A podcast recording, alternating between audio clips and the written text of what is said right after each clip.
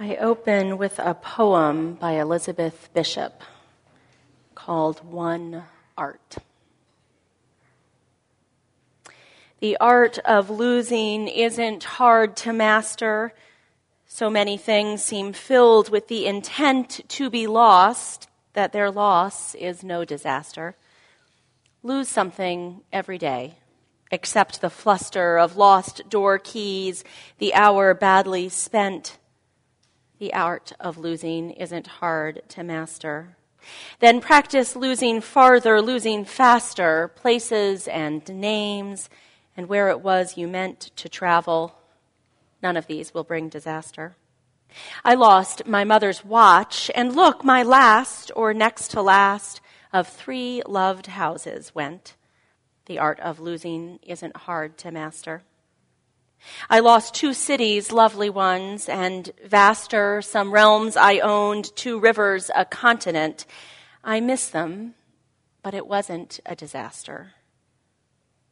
Even losing you, the joking voice, a gesture I love, I shan't have lied. It's evident the art of losing's not too hard to master, though it may look like. Write it like disaster.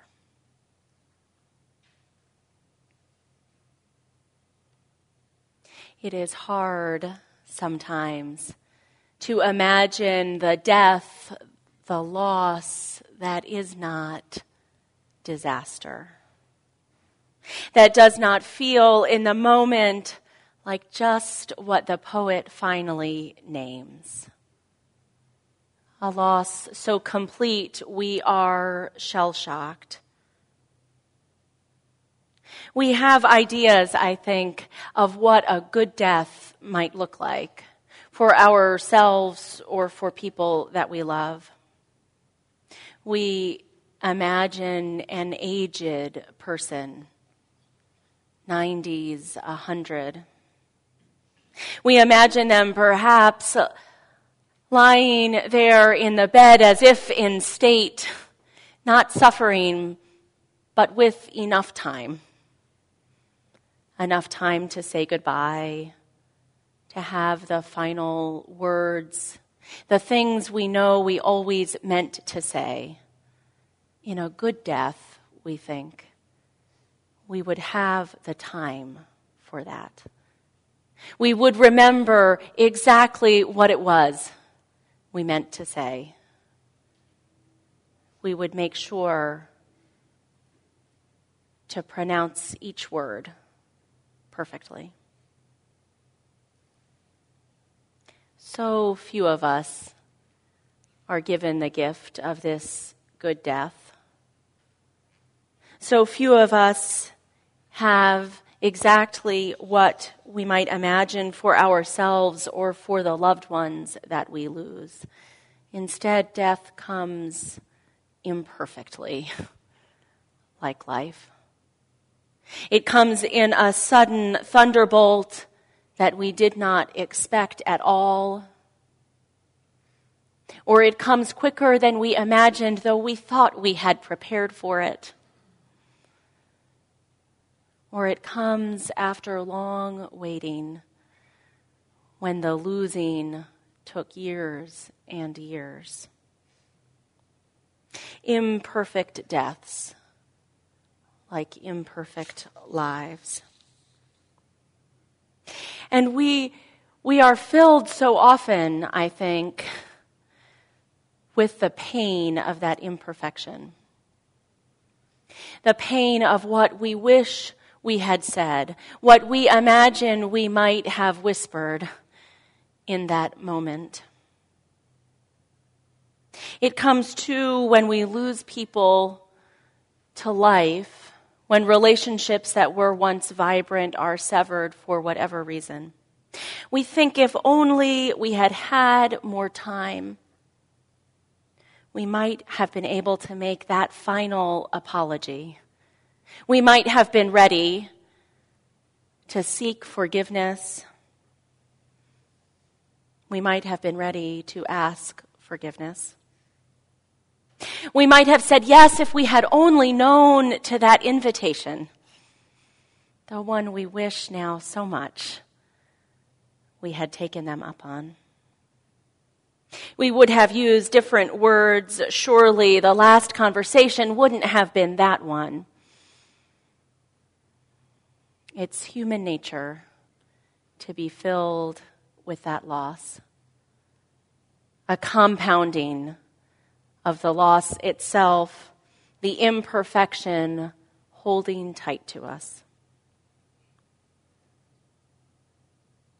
Sometimes we, we find ourselves still so filled with anger for the one we have lost, unable to see past that, unsure even how to get to grief and sadness. Perhaps that's happened to you. Frederick Buechner, the Presbyterian minister, wrote Of the seven deadly sins, anger is possibly the most fun to lick your wounds, to smack your lips over grievances long past, to roll over your tongue the prospect of bitter confrontation still to come. The chief drawback, he wrote, is that what you are wolfing down is yourself. That anger that we hold that can consume us in our life, in our living relationships, can petrify and turn to hard granite when we have lost someone. But the truth is, whether it is anger that we hold and we feel we cannot move past, or bitter regret, or deep sadness,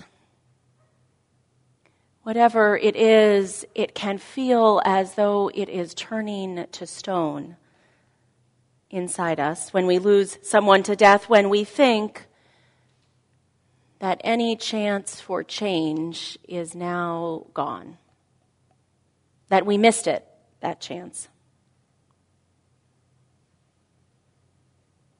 I have been thinking about what letting go can teach us in those moments about what we can do when we have lost someone but still have in our hearts all that we wish could have been. Perhaps it's simply more time, more days. Perhaps everything was just as it should have been and it was only too early. Or perhaps it was a radical transformation we wish could have been. Perhaps we wish everything had been different, the whole of that relationship. If only we could change it now. Letting go, I think, holds with it an awareness of that regret. An insistence that we don't simply sweep it under the rug and say, oh, everything was fine. Never mind, it's over now. Letting go, I think, actually asks us to see as clearly as we can what we wish had been, to hold it with all the pain that comes with it, to acknowledge the challenge and the sadness, the anger and the grief. And then, and then to imagine what it was we might say. What transformation would we hope for? A little change, the apology, the invitation, the words we wish so much we had said. And to find a way then to say them. Because the trick is, here we still are living.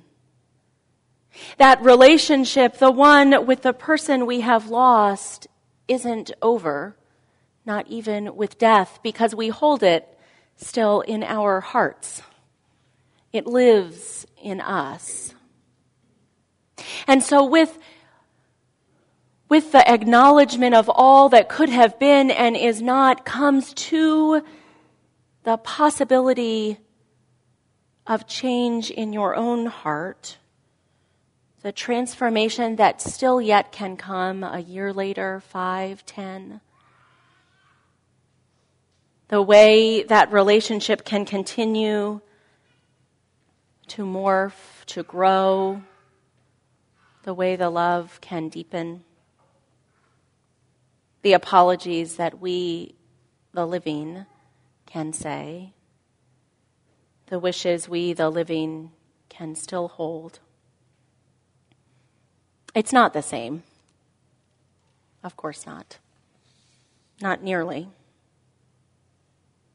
But there is in that in that noticing the truth of how we feel in the articulation of what we wish could have been in the change that we might yet experience in our lifetimes there is the possibility of letting go, of finding what it is we choose to hold, and little by little, year by year, name by name, and candle by candle, letting the rest float into the wind. We are indeed the living the ones who continue, the ones still able to change and learn to hold on and let go, to choose what it is we keep with us, what we carry with us into the years that come. This day is one way. Every day offers a different way to hold on and let go.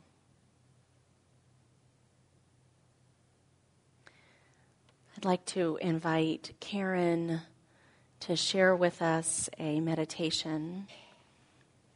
And then we'll go into our candle lighting ceremony after some more of our beautiful music. Thank you.